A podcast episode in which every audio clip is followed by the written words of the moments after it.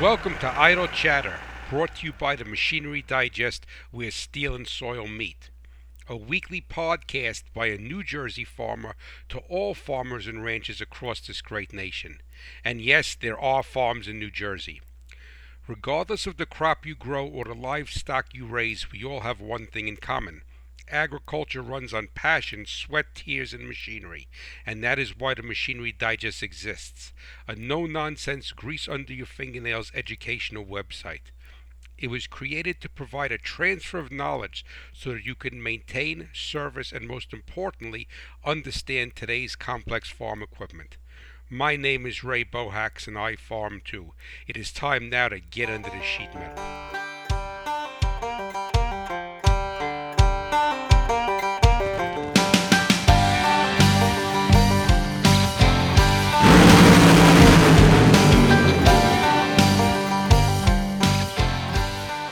Hello, my friends, and welcome back to Idle Chatter.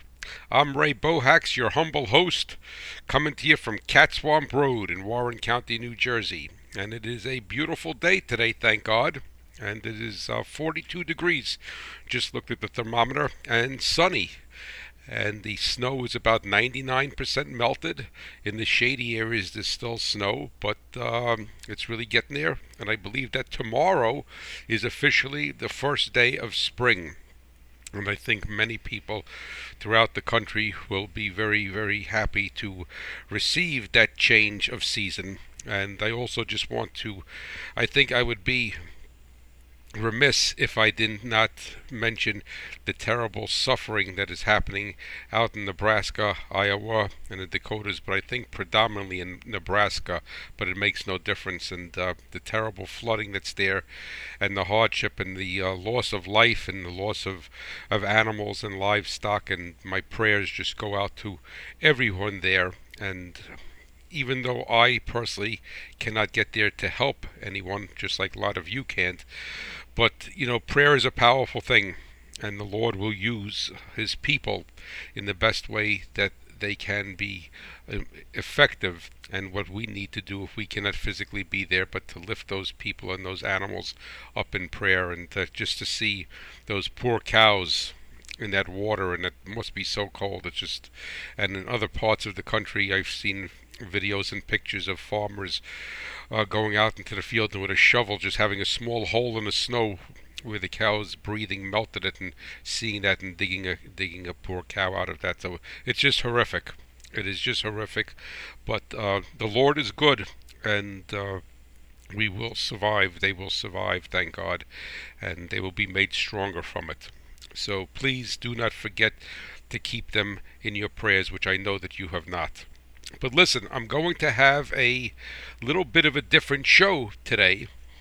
And I just want to, I, you know, I say that often that I'm having a little bit of a different show because I'm trying to really, really educate my audience, and I'm so thankful for those that do listen. And we have listeners from around the world actually, but predominantly in the United States and Canada, from probably from about 15 different countries that I am aware of, not counting the United States and Canada. But I feel that it is my duty to educate you and to hopefully you apply that education to uh, make your operation in agriculture, no matter what it is, more profitable. But today I'm going to touch on a hot topic, and what I mean by a hot topic, there's a lot of chatter about it that comes up uh, comes up every once in a while, and the impetus actually for today's show was a tweet that I sent out. And as if you know before that I'm not really a big tweeter and I still get it like wrong half probably 60 or 70 percent of the time. I'm supposed to put like that hashtag or something in there, but uh, I don't know. Well, whatever. Thank God I'm a better better engine guy than I am a tweeter. But anyway, I had tweeted out something about autonomous tractors and it got a lot of feedback instantly and, uh, and I guess they call it a thread and it went on for quite a bit about autonomy and I kind of offered a different opinion on autonomy than most people that responded to my tweet and that really was the catalyst the impetus for this show today So it's not going to be about anything mechanical. It's not going to be about any procedure. It's not going to be any theory, but it's going to be my, and I'm saying this right up front. So for full full disclosure, is that this is my opinion on autonomy, and it is, uh, but it will be rooted in facts and it will be rooted in experience, not experience with autonomous vehicles, but experience in the industry and within the engineering community and the automotive world. So I ask you to please bear me out through this talk, regardless of what your opinion is of autonomous tractors, and uh, listen to me. And I will try to, uh, I will not try, I will bring facts with every one of my statements, and then you could decide what you feel about it, and we can, and that's it. That's what what America's about, right? That you could decide your feelings, and I could have mine. But as an engineer, I like to remove feelings. As an engineer, you have to remove feelings and emotions from things. A designer that designs the body of a vehicle or a tractor or the interior, that's a place for emotion. But with engineering, you have to remove emotion and it has to be just hardcore facts. When it comes to autonomy, I am this discussion today is going to be strictly on autonomous tractors slash autonomous farm machinery. I'm not going to get into anything about autonomous cars because that is um, extremely difficult and complex, much more complex than autonomous farm equipment. And uh, the first thing we would need to do is to have proper autonomy on the farm before we could actually have any vehicles, cars, or trucks on the road. So, in so many ways, the autonomous movement that is being represented in agriculture is actually the proving ground to autonomous vehicles. And if we can't get it to work on a farm, you're sure, certainly not going to get it to work on I 80 going through Nebraska or uh, I 95 going up the Florida coast or County Two Lane Road. So let me put the um, so let me establish that and the second thing that i want to establish in the beginning of this show today was that oftentimes the discussions from autonomy become muddied. They become mixed together. They become brackish, like salt water and fresh water together. And I really think that there is there are two distinct discussions when it comes to autonomous farm equipment, and they need to be the engineering aspect of it and the practical aspect of it. Now, if you were to talk to an engineer and rightfully so because uh, that's his mindset and that's what drives technology is that he will tell you that that autonomous tractors are not possible do exist, and obviously they do exist. Case IH has one. Uh, that Canadian company, I think they call it DOT, D-O-T. I forgot what it stands for. They have an autonomous piece of equipment going out in the field, and those are the things that come to mind. But I know there's many, many more. There's actually a couple of farmers playing with autonomy uh, that I heard of but we'll we could use those two and we'll probably use the case tractor. I'll call it r2d2 all right? And this is you know because they've uh, come so far with that and have the engineering prowess of the whole case ih group to put into that. So there's two discussions as i said. As far as the engineering of an autonomous tractor is that possible? Yes. So this show today is not going to go back and say that it's not possible because that would not be truthful. It is possible they do exist. Now, do I feel that it's practical and a practical application for agriculture? And I'll tell you right now that I say no. So the thing is that do not confuse those two discussions because if you speak to someone about autonomy, they're going to say, well, we could do this and we could do this, and we could put a servo here, we could put a, we have GPS, we have all these other things. And they go through this whole laundry list of things, and yes, that is real. But is it a practical application for agriculture? And I'm not saying as far as I'm removing from that practicality equation excuse me, I'm moving from that pract- removing from that practicality equation that it, it, for that you would need to have a quite large farm with pretty straight fields and rectangular or square fields and what have you. And I'm removing the cost factor from it and I'm removing all of that. All right. So when I say it's practical and I'm I'm saying that it's not practical, my whole basis is going to be rooted in the extreme complication that you would need for an autonomous tractor. All right, so that's where we're going to go, and then I'm going to branch off as the show continues on into some different areas. Now, keep in mind that autonomy has been used in many large factories for years. And the first auto plant I ever went to, I was a young boy, was in 1978 in Belvidere, Illinois, where they made the Chrysler, uh, the Dodge Omni, and the Plymouth Horizon. And they had a, uh, a self, I think they called it a self guided vehicle that looked almost like an airport uh, little. Uh, a little tractor that, that moves the luggage and everything around, pulls the trailer. I think they call it tra- a t- tractor tug. I think they call it a tractor tug. And uh, they had those in the plants, and the way they worked, there was a magnetic strip on the concrete and this tractor tug followed this magnetic strip and it was uh, it was able to stop at every workstation and then the people could unload whatever parts they needed and this tractor tug would go around so that was autonomous and that was in 1978 but it was like a trolley. Instead of having a wire overhead, it was following this magnetic strip, and it would have a flashing light and would keep beeping a horn as as it went by, so that uh, some if anybody stepped in its path, that it would uh, that they would know that it's coming. All right, so that's autonomy in its simplest, in most simplistic forms, form, I should say.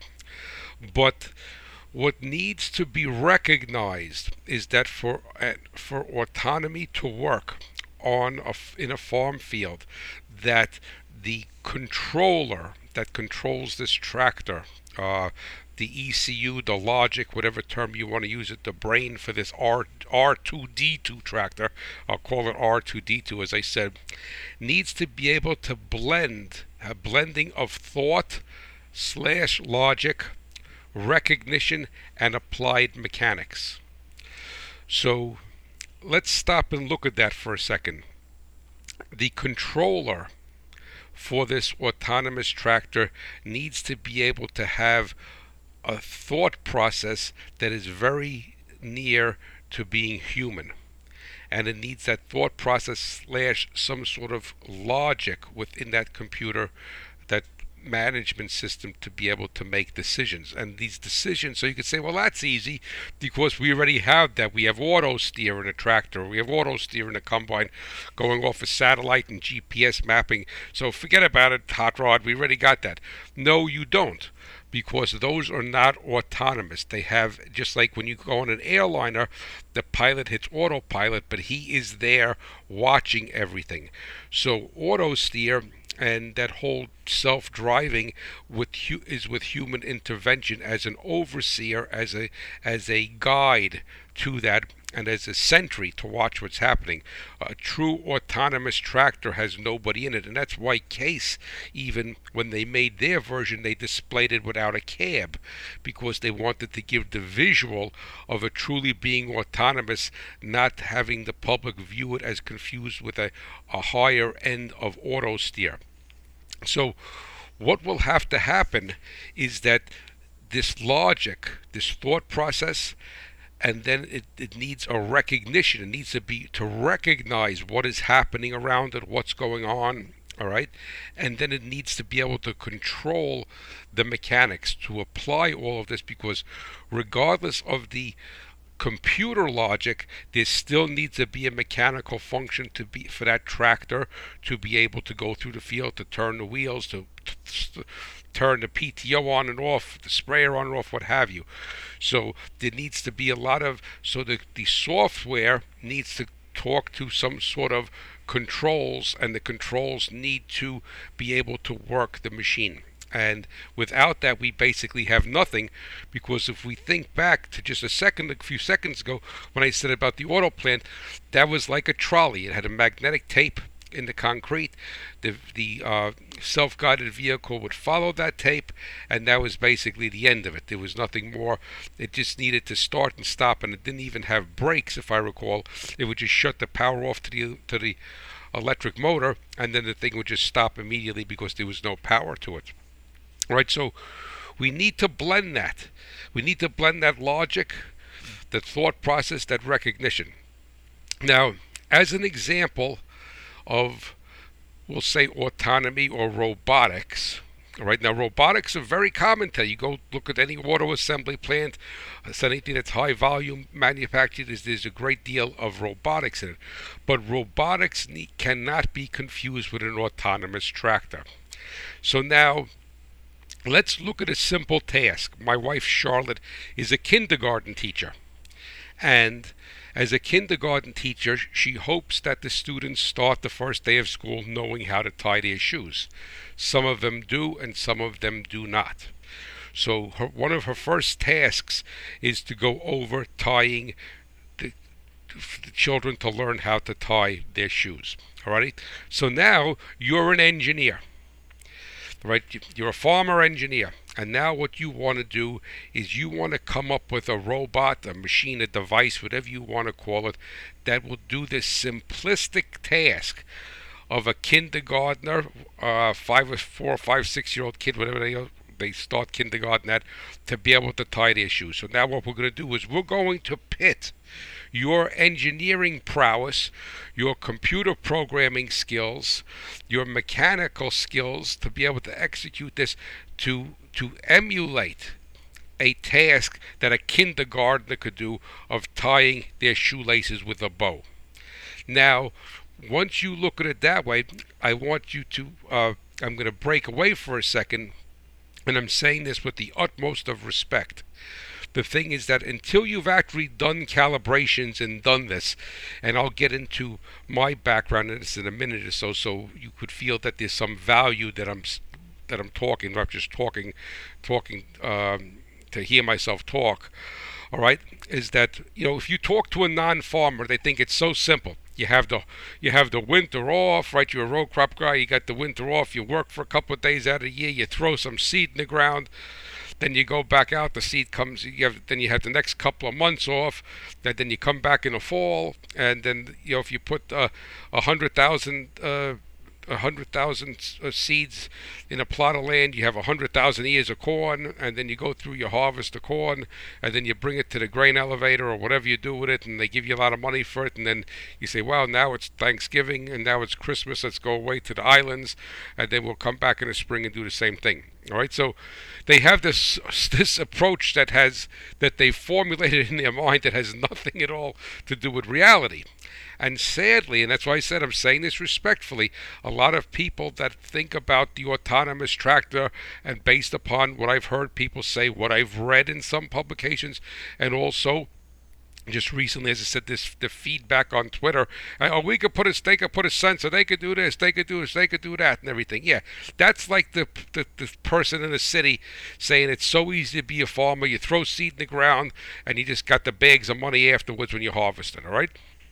So let's let's get that let's get that thought process rearranged because now your task is to basically make a robot an autonomous autonomous machine no human interaction an autonomous machine that is going to tie a kindergartner's shoes. All right now i'm not going to go on for an hour with this but these are the few basic things that you have to think about. Well where is the child putting their foot in relationship to the machine. So you could say, well, that's no big deal because we could have an area where we tell them to, to stand with the shoe. Okay, fine. You could do that, all right, but now we have to say, well, how much tolerance are we going to be able to accept if the person doesn't stand exactly, exactly in that spot? And what about a person that has one size shoe? One width and a person that has a much larger foot and a much wider foot. So if we have this spot, we have to be able to encompass where they're going to stand, and now we're going to have to determine what range and determine term in engineering you call resolution, resolution to for them to stand. So if they have a smaller foot, do we make the pad larger, but then how does how does that determine it? Well, okay, well you could say well there's a sensor and we'll discuss that in a few minutes. So the sensor is going to determine the size uh, where the foot is. Okay, fine. All right, so now we got that taken care of uh, in theory, right? We put the seed in the ground, we just wait for the money to come. Now, the next step is where are the laces laying? I know when I put my work boots on every morning, I have to move the laces around because one lace is inside, one lace is underneath the sole, one lace is on top, the other lace is someplace else. So, where are the laces laying for this shoe tying procedure? So then you could say to myself, all right, fine well, what we'll do is we'll just instruct the person that they have to put the laces in a certain area so that this R2D2 robot could grab it. Alrighty, fine. But now what are the, what is the diameter of the lace? I know some shoes have a have a thicker lace, some have a round lace, some have a more of a rectangular flat lace. So we now have to write a program and have some sort of ability for this robot to be able to identify not only the size of the foot, the shape of where the laces are laying on the shoe, because it's untied, so the laces are laying, and now we have to determine the the shape of the lace. Next thing is we have to determine how many eyelets does the shoe have. And if the shoe, and not only how many eyelets, but how many eyelets do not have a lace in them. When I untie my boots, right, I only, it has a hook on the top, and I only untie two eyelets down and open up the tongue, and so I could take my foot in and out. So now, does this shoe have six eyelets, and when the person takes it off and then puts it back on, four eyelets are empty. Does it have four eyelets and two hooks on the top? Alrighty, so now, and the next thing is how tight does this person want those laces tied? So I'm using this as a as a as an example of how this is not so simple, and that's only tying a shoe.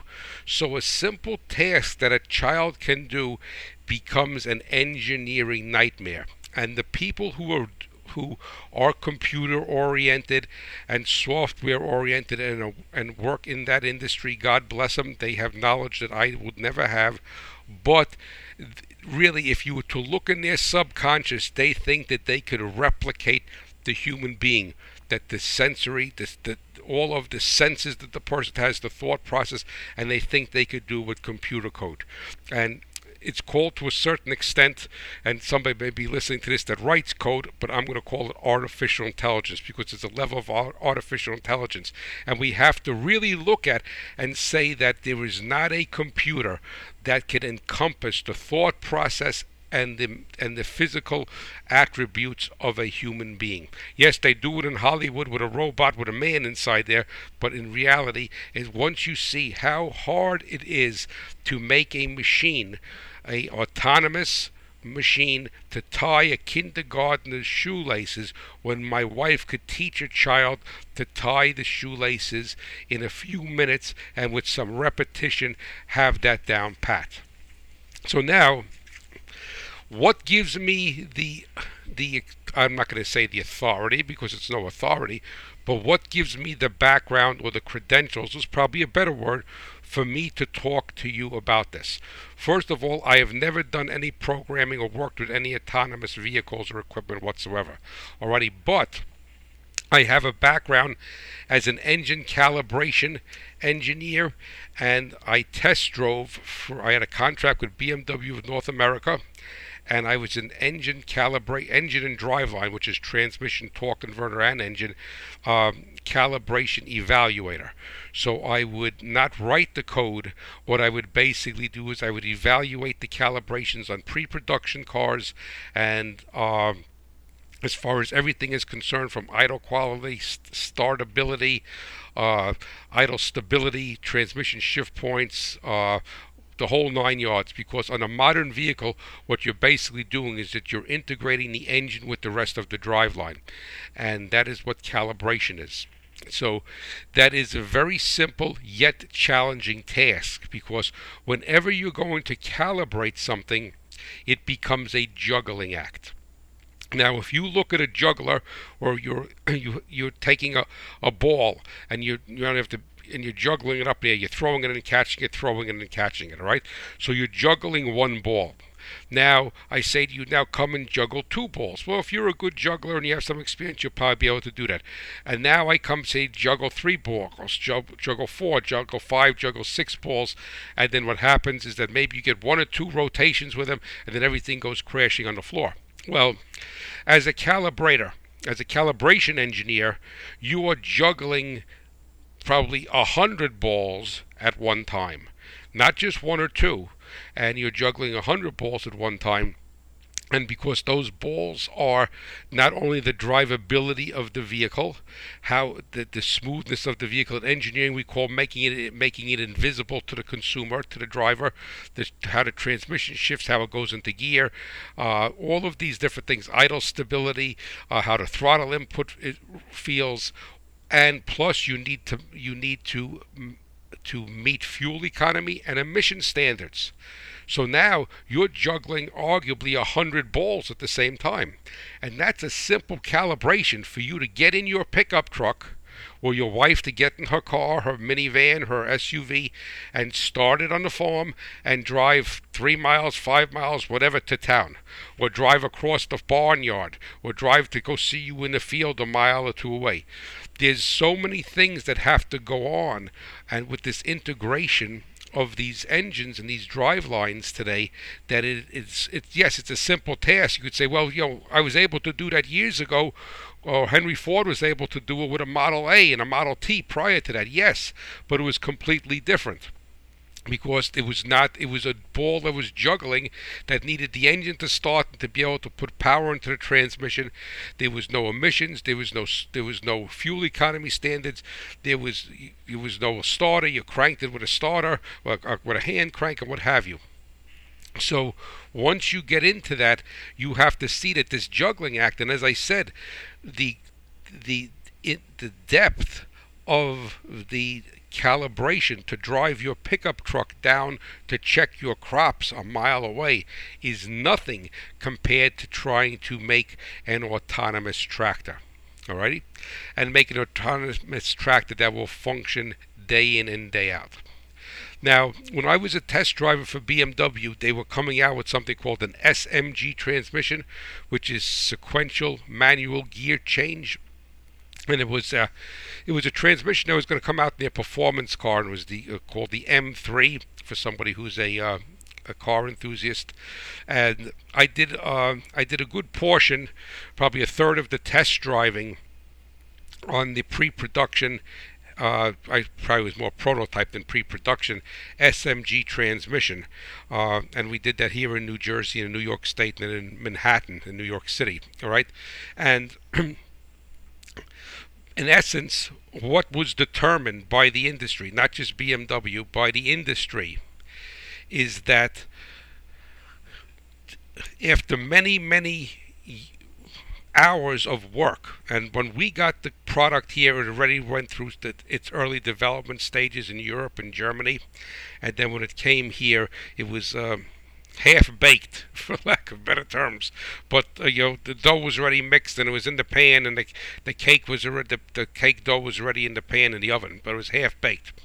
But what the industry has de- is determined, and what an SMG transmission is, that was their that was their trademark name was that it's a manual transmission. It's not an automatic transmission. It's a manual transmission that you shift without a clutch and it had paddle shifters on the steering wheel, and it had a looked like a shifter, almost like a joystick. Uh, I don't think that version ever came into production, but I had like a joystick, and you would move it around to shift it. Now, the the the drive away was pretty good, uh, wasn't great. It wasn't great because what happened was that it had no clutch pedal, but it had a cl- it had a clutch type of mechanism. It wasn't a true clutch like you would think, but anyway, we'll say a clutch type of mechanism to engage it, uh, is that it was not able to feather the clutch out. So we had to write a calibration that would read the input from the throttle position sensor because it was drive by wire, there was no throttle cable, throttle position sensor to try to determine how much RPM we needed to have to engage the clutch. And what happened with this particular type of transmission, it was very jerky at low speeds because it did not have the ability to feather the clutch out.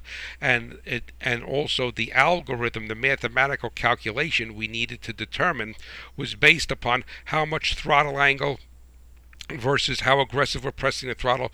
But at that particular point, the vehicle did not know what the road conditions were. It didn't know if I was trying to go up a hill when I stopped at this, or I was going down a hill or what have you. And then eventually they tried to put a uh, inclinometer into it to try to calculate that, but that was a whole other nightmare because it's a whole other uh, ball of wax.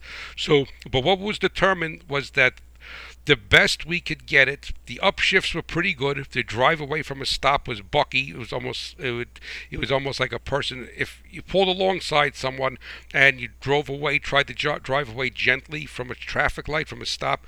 The person next to you would say, "Boy, that guy's got a hundred thousand dollar car. He doesn't know how to drive it," because that's how it looked. It looked like the, a person who doesn't know how to drive a stick shift and would buck a little bit and then go. If you went away aggressively, it was much smoother because it saw that throttle angle and the RPM. And then once it got rolling, the shifts were pretty good when you shifted it. Uh, like I said, you had to move the shift lever to shift it, but there was no engagement of a clutch. But what was really a problem was the downshifts the downshifts were a real issue. And the best we could get it when that project was over, as far as my end was concerned, is that approximately 60% of the downshifts were acceptable. They weren't great, they were acceptable, and 40% were very bad. So if you tried to go from sixth to fourth, or from third to second, or what have you, and you needed to match rev, there had to be an algorithm to match rev the RPMs, and then we actually had an algorithm there to blip the throttle on the downshift, which is actually kind of cool, but to blip the throttle to try to make the downshift gear engagement better to put inertia in the crankshaft. But anyway, 40% of them were bad and the 60% probably out of the 60% half of them were only okay. Now what was the industry has determined was that a good driver a good driver would have 85% of their downshifts would be would be would be good would be a proper downshift and would be smooth and there would be a smooth a smooth drop down in engines in um, in the gear change and the engagement of the clutch. When the clutch comes out with the RPM and match rev and it would be a smooth downshift uh, close to akin to an automatic without that without without all of that uh, hydraulics. So a good driver but it was also determined that an excellent driver an excellent driver would get 99% good downshifts and the best we could make was 60%, and out of those 60%, probably, like I said, 30, half of them, 30% were really quite poor. So that's only a gear change from going from fifth gear to third gear, or from sixth gear to fourth gear or whatever. That was only a gear change or rolling up to a stop sign or to a stoplight and, and coming down in the gears. Whereas in a normal application, an experienced driver would push the clutch in, kick it into neutral, and roll the, the last couple of feet. But to try to accomplish that, akin to like tying the kindergartner's shoes, is you it's it's almost impossible to replicate the intelligence, thought process, and the synergistic effect that a human being has when they're operating a piece of machinery. So the other thing is that it could not anticipate gear changes in traffic, whereas you driving a manual transmission would be able to anticipate. Say, man, that car up there is stopping. I see the brake lights go on, so I'm going to leave it in first gear. All right. So it it it had a lot of a lot of issues, and I don't want to belabor it, but then we found also that the so- that the software was not able to to act properly with the mechanical functions and then we also saw that some of the the mechanical aspect that be it a servo or be it something else was too slow to respond to the commands all right. Now you could say, well, what about an automatic transmission? An automatic, trans- fully automatic transmission is a little bit different because it has the torque converter, all right, and it's using hydraulic fluid, and it's not, and it has more, and it has um, what we would call two or three degrees of freedom, throttle angle input, and mechanically it's much more forgiving because the torque converter will absorb a lot of that inefficiency or, or, or that bad gear change. So it makes it a lot easier to calibrate than a manual transmission. But the SMG transmission, we were trying to have a drive like an automatic with the shift uh, with the logic of a person who knows how to drive a manual transmission. So now a layperson says, well, let's just put sensors all over the place, and they think that sensors are the, are the your cat's meow, the uh, the the God sent to everything. A sensor is is is uh, the answer, and to a certain extent, they are correct. I'm not going to say that, all right. Um, but a sensor is only going to be a sensor does nothing more than and I don't care whether it's on your planter, whether it's on your your combine, whether it's on your pickup truck, whether it's uh, uh on your seed meter or on your uh, your whatever your sprayer. I'm trying to think of things and not repeat myself, but uh, all a sensor does it is it converts a physical condition to an electric electrical signal. That is it. So you have to be able to, so if you're trying to determine, let's say, a coolant temperature sensor on an engine, there's a certain resistance that that sensor is made to to identify the coolant temperature. So let's say, and I'm making up arbitrary numbers here, let's say at 200 degrees coolant, coolant temperature, the sensor is made to have 100 ohms of resistance. At 190 degrees, it may, ha- it may have um, 205 ohms of resistance. And that is what is called the resolution or the range of a sensor. Now, when you look at like a gauge, a mechanical analog gauge on your sprayer or a tire pressure gauge, the resolution is the range, same thing, it's the range that it could measure. So if you're looking at your sprayer and you have a gauge that goes from 0 to 60 pounds, then, then half point in its resolution, the midpoint is 30 pounds. All right. Now, if you had a gauge that went from 0 to 1,000 pounds, you would not be able to read accurately 30 pounds because there's not enough resolution. And that's why we all have different tire pressure gauges because we'll have a tire pressure gauge that reads from 0 to 20 pounds or 0 to 15 pounds, and then we'll have one that reads from 0 to 120 pounds. And what you want to do is have the most resolution. So the sensor only converts a something, whether it's a temperature, a mechanical state, engine RPM, hydraulic pressure, into an electrical signal because the control unit, the microprocessor, doesn't understand 500 psi of hydraulic pressure, but it understands a certain output on the sensor. So, but once again, the sensor has to be designed to be able to have the proper range that we need to identify with, and it also needs to have enough resolution. But the other thing is that once you send that data from that sensor, that, that output voltage or that resistance, or it could be a sine wave or a square wave, what have you, it goes into that ECU, it has to do something with it. So there has to be a control logic, and lots of times it's mathematic based and called an algorithm. and has to be a control logic that is going to be able to take that data from that sensor, from that autonomous tractor, and say, okay, fine, right, we have 72 ohms coming in, and that's our. Um, that is our uh, pressure on the uh, the sprayer right? 72 ohms is the pressure on the sprayer from this autonomous tractor. And then, but what does that mean to it? There has to be a language written inside the processor for it to be able to identify, to be able to see what that is. And then that that data goes into a decision making process, which is basically going to say, okay, based upon based upon 72 ohms on the pressure sensor on the on the boom of this sprayer that we're pulling with this autonomous tractor and that we want 30 gallons per acre all right? With this nozzle with this tip on it we need to go this fast. So the thing basically is is that there's a lot of plotting. I mean it looks like to try to to get this to happen and then you have to put in set points or you have to put in um, points where it's stuck. what is if we're going 5.2 miles per hour? Do we extrapolate that out to 6 or do we extrapolate keep it at 5? So it's very, very complicated. So a sensor, you know, a sensor is only going to give you a convert the mechanical condition to an electrical signal. And for instance, let's say the autonomous tractor is going down the field, and there's a and there's a a, a Uh, I'm going to say a pothole. There's a hole in the field, a big groundhog hole. All right, you would see that in the tractor, and they say yes, this could happen with auto steer, but if you're not playing with your phone and you're paying attention, you would see that. And well, there's some sort of obstacle in the field. So there's this big, huge groundhog hole, right? This big. What you would do is that you could basically kick the auto steer off, or you could guide it around it, because you'd be able to say, "I'm going to just skim it. I'll move over six inches, then I'll come back onto my path, and I'm not going to put, um, because I'm not going to put my row unit and have that drop down into that groundhog hole, or my wheel from my sprayer drop down there and have that boom drop and hit the ground and bend, which happened to me last year.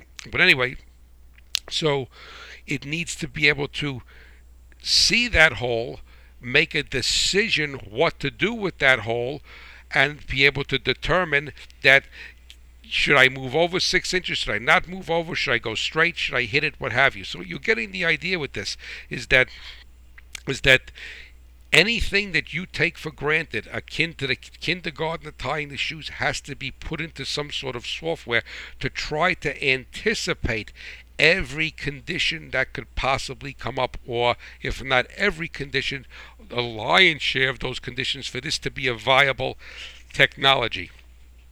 And the software to do this is, is because remember in in most softwares, there could be a level of artificial intelligence where it makes a higher level of decision, but the software, the computer the control unit is nothing more than a comparator. It's an information gatherer. It says, based upon this, based upon this, based upon this, I'm going to make this decision. All right? And that is what needs to happen. But you make those decisions continuously, continuously as you're operating the tractor in the field. You're making those conditions, and uh, let's say if you have it on auto steer, and all of a sudden you say, "Geez, you know, the sound of the engine, the pitch changed." Right? The pitch changed, or uh, I felt a little buck there. What's going on? All right. So to say, well, we're going to have a sensor that reads RPM and reads load and reads this. Yes, you could do it. Back to my original thing. Engineering wise, can you do it? Yes, but is it practical and how complex is it to try to put these scenarios, which you could never, never emulate all of them into this computer code to try to, and then have a sensor that has enough resolution that has that has enough range and an ECU software that's able to understand that. So that is keep in mind that that is just a comparator. It takes data in and it's going to make a decision based upon it. Now, getting back to BMW to the M3, using that as an example. I'm only using this because it's very simplistic compared to trying to. All we're trying to do is get the engine to run right. We're not trying to drive it. Okay, the engine to run right, the transmission to shift right. It's not self-driving. So now with the M3, what I noticed because I'm a stickler for idle stability, is that when you got into traffic and it started to, the idle started to roll.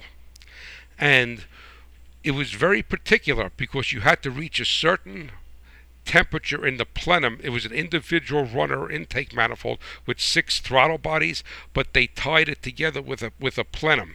So that meant we had resonant pulses from the cam overlap coming back into the plenum. All right, and then at idle, at idle in traffic, but the in but the plenum temperature had to be elevated to a certain point. I don't remember what it was at a certain amount of humidity in the air that it would start to roll.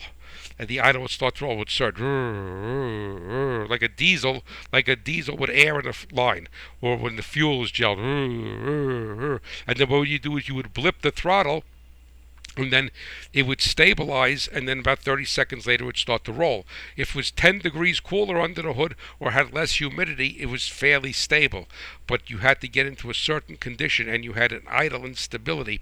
And then what would happen is that they used what's called degrees of freedom. I did a, a show on this a while back which is adjustability. We were changing cam timing idle air control position uh, RPM fueling, what have you, all of this, and the original math that we had in there was not right. So the algorithm was not correct, and at that particular point, she would start to roll. We were able to correct that by changing um, by changing what they called the idle spark, which was the amount of timing and use duty cycling the timing in and out. But what had happened is that once we changed the idle spark, it started to fail the emissions test. So actually, it was cleaner when it was rolling, but you're not going to buy a hundred thousand dollar car and have your wife sit in traffic with it and it's surging 300 RPM. Rrr, rrr, rrr. That's unacceptable. But but contrary to what you would think, is that the emissions were actually cleaner when it was rolling than what we had to do to make it not roll, and they actually had to play with the camshaft design to get this to not roll. Right? so it's very, very, very, very complicated. Now, with this basic, basic understanding of what it's like to get your engine to run to drive to town with your pickup truck, all right? and all of the obstacles in the calibration that there is. Now, let's apply all of the things and changes that happen on the farm in the field that this tractor, this autonomous tractor or this autonomous sprayer will encounter without any human intervention all by itself. And as I said in the beginning, I'm going to repeat it again because I don't want you to lose sight of it. Can autonomous vehicle do autonomous tractors exist? Most certainly. Can they do most things? Yes. All right. Is it 50%, 60%, or 70%? I don't know the number. I'm not in an industry. But the fact of the matter is, they cannot emulate 100% of what a driver would have in that tractor, even with the auto steer evoked. Now, that's like basically saying, well, the airliner, you know, 70% of the time, you know, it lands fine, and the other 30% of the time, the wheels fall off and it crashes. That's the aspect of autonomy that I feel is almost that I'll, I'll say it is insurmountable because there's so many elements that need to come together and we cannot replace the human brain the experience and also the thought process and the sensors. Now you may think that I'm, I'm knocking computers and knocking computer controls. I'm not Computers are wonderful. They're great for doing high level math very quickly. They're great for repetitious tasks in a controlled environment. For instance, like a, uh, a robot painting a, a, vehicle in a car assembly plant or assembling some parts in a, in, a contro- in a controlled environment. But it is impossible for a engineer and no matter how wonderful an engineer is and if you have a calibration guy and he's calibrating this or trying to interface the electronic controls the, the math inside the ECU the calibration software the thought process the artificial intelligence with the mechanical with the with the basic mechanics that need to happen inside that tractor to make it do everything properly then uh, he will admit to you that there's a long way to go and a lot of stumbling blocks, and they will probably and they would say to you if they're honest, as good of an engineer I have, it'd be almost it would be so complicated and expensive, and so many things to go wrong for me to make a robot that could tie a kindergartner's shoes, let alone a a autonomous tractor that can be put out into the field while you're sleeping and have nothing go wrong. Ready? So now let's say, even though that I feel that it is impossible, will they get closer to it? Yes, just like we got closer to the shift, the downshifts on the SMG transmission. We never got it to 100%, and I don't think they even offer that transmission anymore because it was uh, it was a um, like I said, my contract. I worked with BMW for two years, and they as a subcontract engineer, and then they moved all of the um, with 99% of the test driving to California from New Jersey, and um, and that contract was up. But anyway, so the thing is that let's say that I am wrong, and they could they could anticipate all of these things like the human mind, which trust me, they will not be able to. All right, so and they get it all right. So now let's consider the following simplistic things as we start to talk, go into this. So now we have this autonomous tractor. You bought into it on your farm. You think it's, it's, it's I'm not saying you think it's, it's great. It's great, right? You could be out in the field. You could be working 24 hours a day, seven days a week. You could get your, your crops in when you want. You could spray when you want. There's, uh, you could do all of that. There's no issues whatsoever. In engineering, we call it a great technology, right? It's a great technology, but, you know, I'm saying that the execution is poor, meaning that it that you really can't accomplish what you want. So let's say they I'm wrong. This they get this all nailed in, right? They get this all nailed in. So now this is the real life aspect of it. The real life aspect that so they get it right. Now consider this. This autonomous tractor is going through the field. It's got a diesel engine because it needs the torque. It, yes, it's lighter than a, a, tractor with a cab and with air conditioning, what have you, and uh, but it still needs the torque to do the farm work. So it's got a diesel engine it, albeit a smaller one than you would need in a uh, in a row crop tractor, but it has this diesel engine, and you're going down the field and everything is wonderful. You're putting your crop in. Alrighty. Now, the a diode, which is a one-way electrical check valve, because an alternator on an engine uh, actually creates alternating current AC, and a diode chops it to DC. So the alternator is making AC and a diode starts to go bad inside it and it feeds it feeds into the control system non rectified or unrectified is probably the better word unrectified AC. Well, let me tell you something. You could take a modern computer controlled gasoline engine or a modern tier, tier 4 diesel and you start to feed it unrectified AC into that control logic from an alternator with a bad diode, and all bets are off how that thing is going to run if it's even going to run at all. It could buck, it could stall, it could put a check engine light on, it could go into default, it could have no power. All right, it could start the surge, it could overfuel, it could underfuel, because that would be akin to try to to to determine every lightning strike in the country where it's going to go, where it's going to land. And electricity, as we all know, is is very funny. It's a very it's it's it's it has no rhyme or reason to it. To itself, it has a rhyme or reason, but it doesn't divulge that to you. And you could have two diodes, you could have two alternators, one with this one diode bad to a certain level, another diode in that whole circuit fail to the same extent, and the engine controller will respond two different ways. Alrighty? So now, let's talk about this scenario. R2D2, my autonomous tractor is going down the road. It's 5,000 acres away. Everything is great. You look on your uh, cell phone. Oh man, this is beautiful. Look at this. Uh, everything is planting the seeds and blah, blah, blah, blah, blah, whatever it's doing, right? It starts to get uh, a diode goes bad while it's running which could happen. Diode goes bad, unrectified AC. What happens to it now? So now the engineer said we could put fail safes in, all right? But those fail safes get to be so complex. Think about how we couldn't get the transmission to downshift right at BMW, all right? Those fail safes get to be so complex to try to identify an unrectified AC signal in that part of the sine wave and how it's going to interpret this that's almost impossible. Like you standing there and say, man, I think that lightning is going to strike there. Yeah, well, if you're in the middle of Oklahoma in a thousand acre wheat field and you have a metal pole up there, there's a good chance that the lightning is going to strike there. But if you're in the forest in Pennsylvania, you can't tell where the lightning is going to strike. All right, if you're out in your cornfield, you can't tell where the lightning is going to strike, but it's going to strike someplace. So all of the people that are so uh, pro autonomy, which I am not against, pro autonomy, I'm going to ask you that question.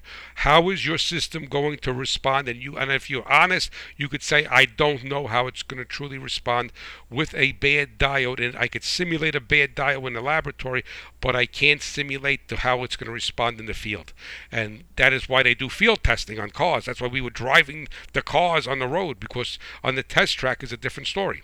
Okay, next thing, all right, you put your autonomous tractor away for the winter. The spring comes, you come out, you you get it running, whatever you have to do.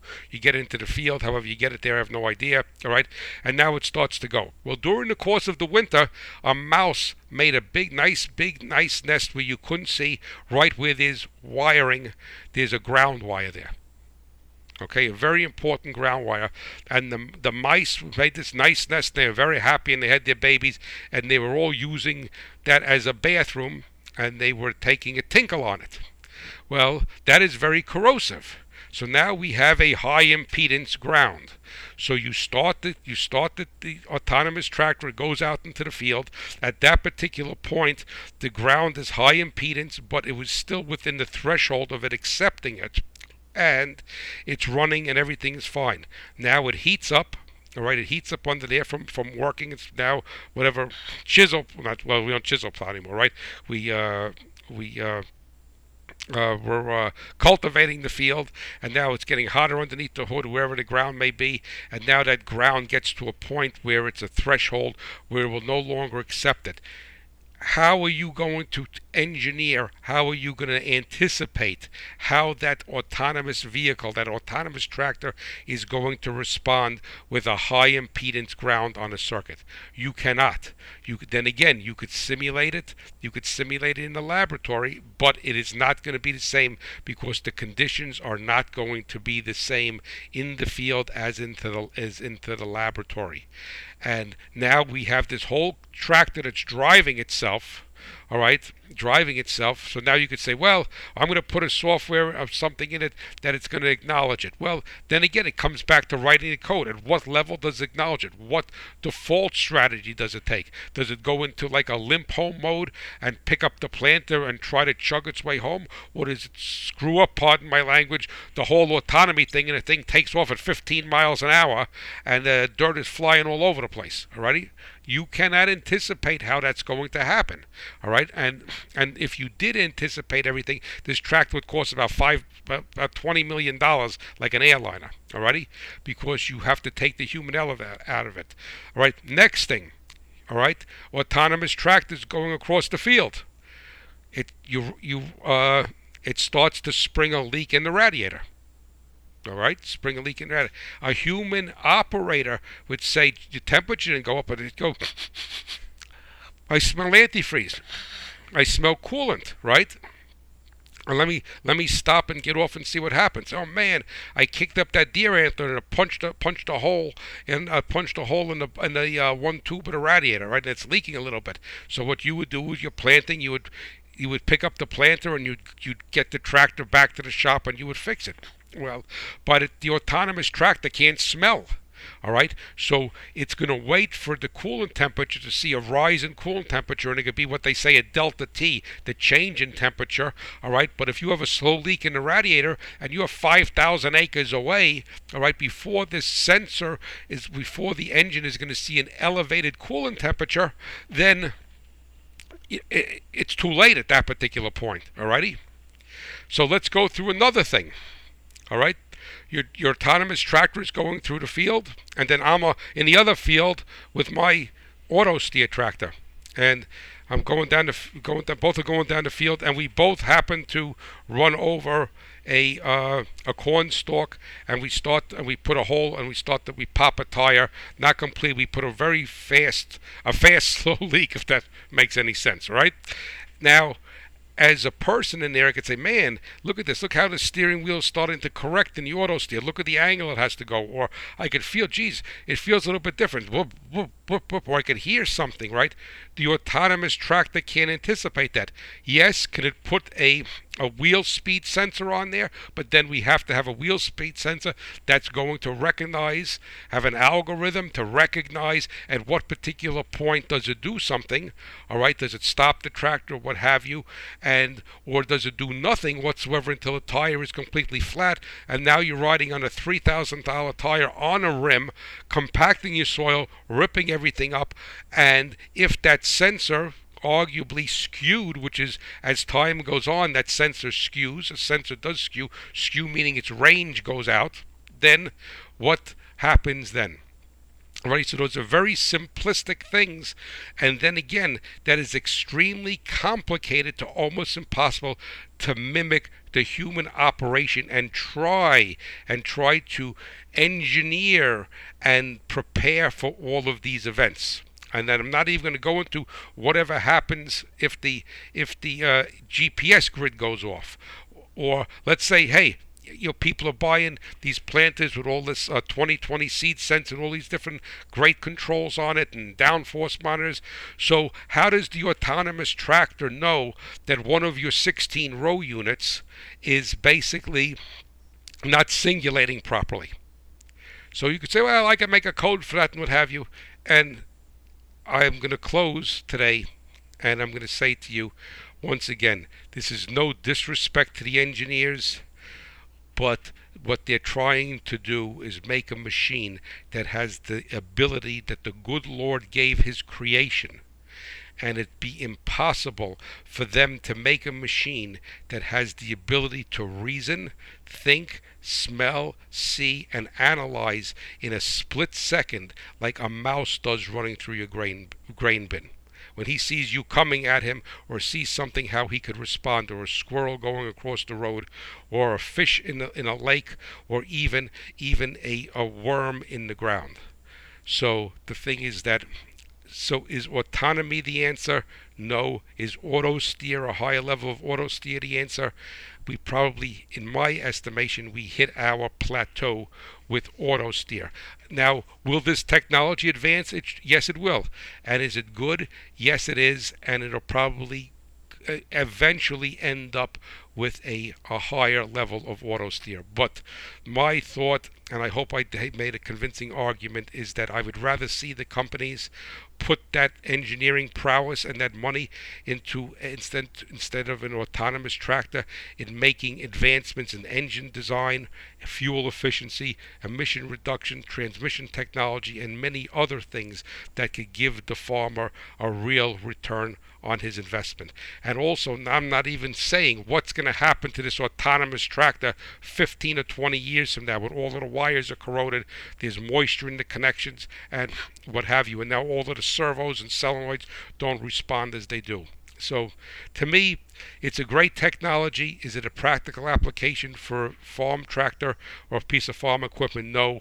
Is there some midpoint? Probably. Is it ever going to be on the road and be self driving for cars and trucks? I doubt it very much. So I really think that your career behind the wheel of that beautiful tractor, listening to the Idle Chatter podcast, is very, very secure. And listen, there was no special delivery today. This whole show was brought to you by the good folks at Firestone Ag. And remember, that they are the the lineage of Harvey Firestone and the same mindset that Harvey Firestone had back many many years ago. I think the company's a hundred something years old now. Uh, is still alive today with their AD2 technology and 23 degree tread bar tire design, and now with the replacement tracks, the Firestone of, of replacement tracks. So I want to thank Firestone. I want to thank you for listening. Please give me your feedback at Hot Rod Farmer at FarmMachineryDigest.com if you agree with me, disagree with me, and know that the Hot Rod Farmer is pulling for you, the American farmer and rancher, and my beloved America. You have a great week. Bye bye.